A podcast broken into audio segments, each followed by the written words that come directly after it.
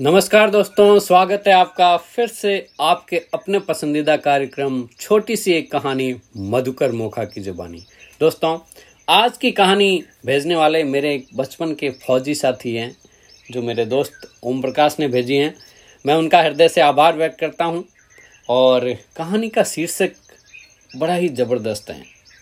शीर्षक है, ईश्वर है।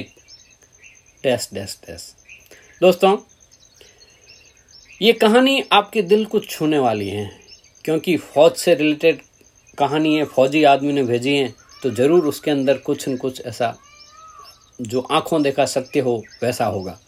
लेकिन यह एक कहानी है। साथियों, हुआ ऐसा था कि एक मेजर साहब के नेतृत्व के अंदर पंद्रह जवानों की एक टुकड़ी हिमालय के अपने रास्ते पर थी। और बेतहासा ठंड में मेजर साहब ने सोचा कि अगर उन्हें वहाँ पर एक कप चाय मिल जाती तो आगे बढ़ने की ताकत आ जाती। लेकिन रात का समय था, आसपास कोई बस्ती भी नहीं थी। एक घंटे की चढ़ाई के पश्चात उन्हें एक जर्जर चाय की दुकान दिखाई दी।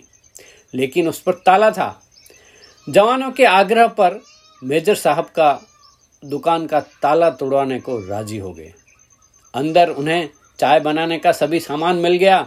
जवानों ने चाय बनाई और वहाँ रखे बिस्किट आदि खाकर खुद को राहत दी।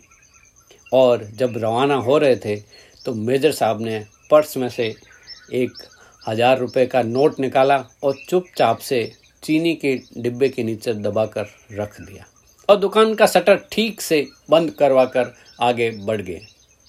साथियों, तीन महीने की समाप्ति पर इस टुकड़ी के सभी पंद्रह जवान सकुशल अपने मेजर साहब के नेतृत्व में उसी रास्ते से वापस आ रहे थे। रास्ते में चाय की दुकान का खुला देखकर वहाँ विश्राम करने के लिए रुक गए। उस दुकान का मालिक एक बूढ़ा चाय वाला था, जो कि एक साथ इतने ग्राहकों को देखकर खुश हो गया और उनके लिए चाय बनाने लगा। तभी एक जवान बोला, बाबा आप भगवान को इतना मानते हो, अगर भगवान सच में होता तो फिर उसने तुम्हें इतने बुरे हाल में क्यों रखा? बाबा बोले, नहीं साहब, ऐसा नहीं कहते भगवान के बारे में। भगवान तो है, सच में है, मैंने देखा है। आखिरी वाक्य सुनकर सभी जवान कोतूहल से बूढ़े की ओर देखने लगे। बूढ़ा बोला, साहब, मैं बहुत मुसीबत में था। एक दिन मेरे इकलौते बेटे को आतंकवादियों ने मारपीट कर छोड़ दिया। मैं दुकान बंद करके उसे हॉस्पिटल ले गया। मैं बहुत तंगी में था, साहब, और आतंकवादियों के डर से किसी ने उधार भी नहीं दिया। मेरे पास दवाइयों के पैसे भी नहीं थे।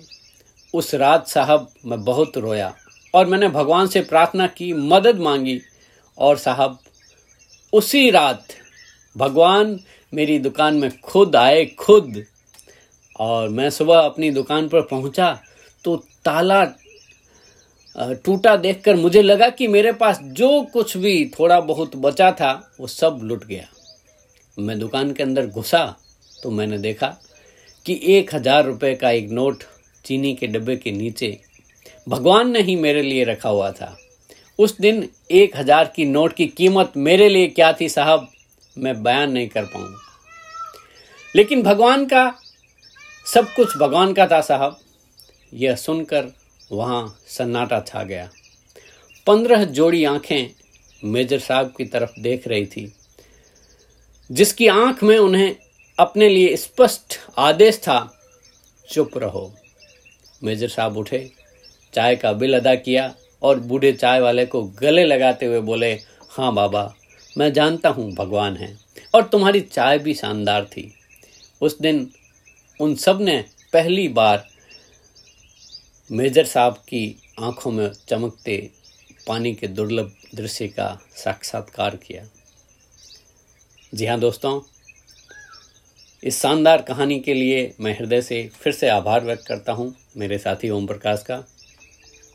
और आपको भी ये कहानी अच्छी लगी हो तो लाइक शेयर सब्सक्राइब ज़रूर करें। और आप तो बस ऐसे ही हँसते रहें, मुस्कुराते रहें, वो सुनते रहें। छोटी सी एक कहानी, मधुकर मोखा की जुबानी दोस्तों, यदि आपके पास भी ऐसी कुछ शानदार कहानियाँ हैं तो आप मुझे मैसेज व्हाट्सअप कर सकते हैं। Nine seven double nine four seven zero nine zero nine पर। आप सभी का हृदय से आभार। कल फिर मिलते हैं एक नई कहानी के साथ। तब तक के लिए जय हिंद, जय भारत।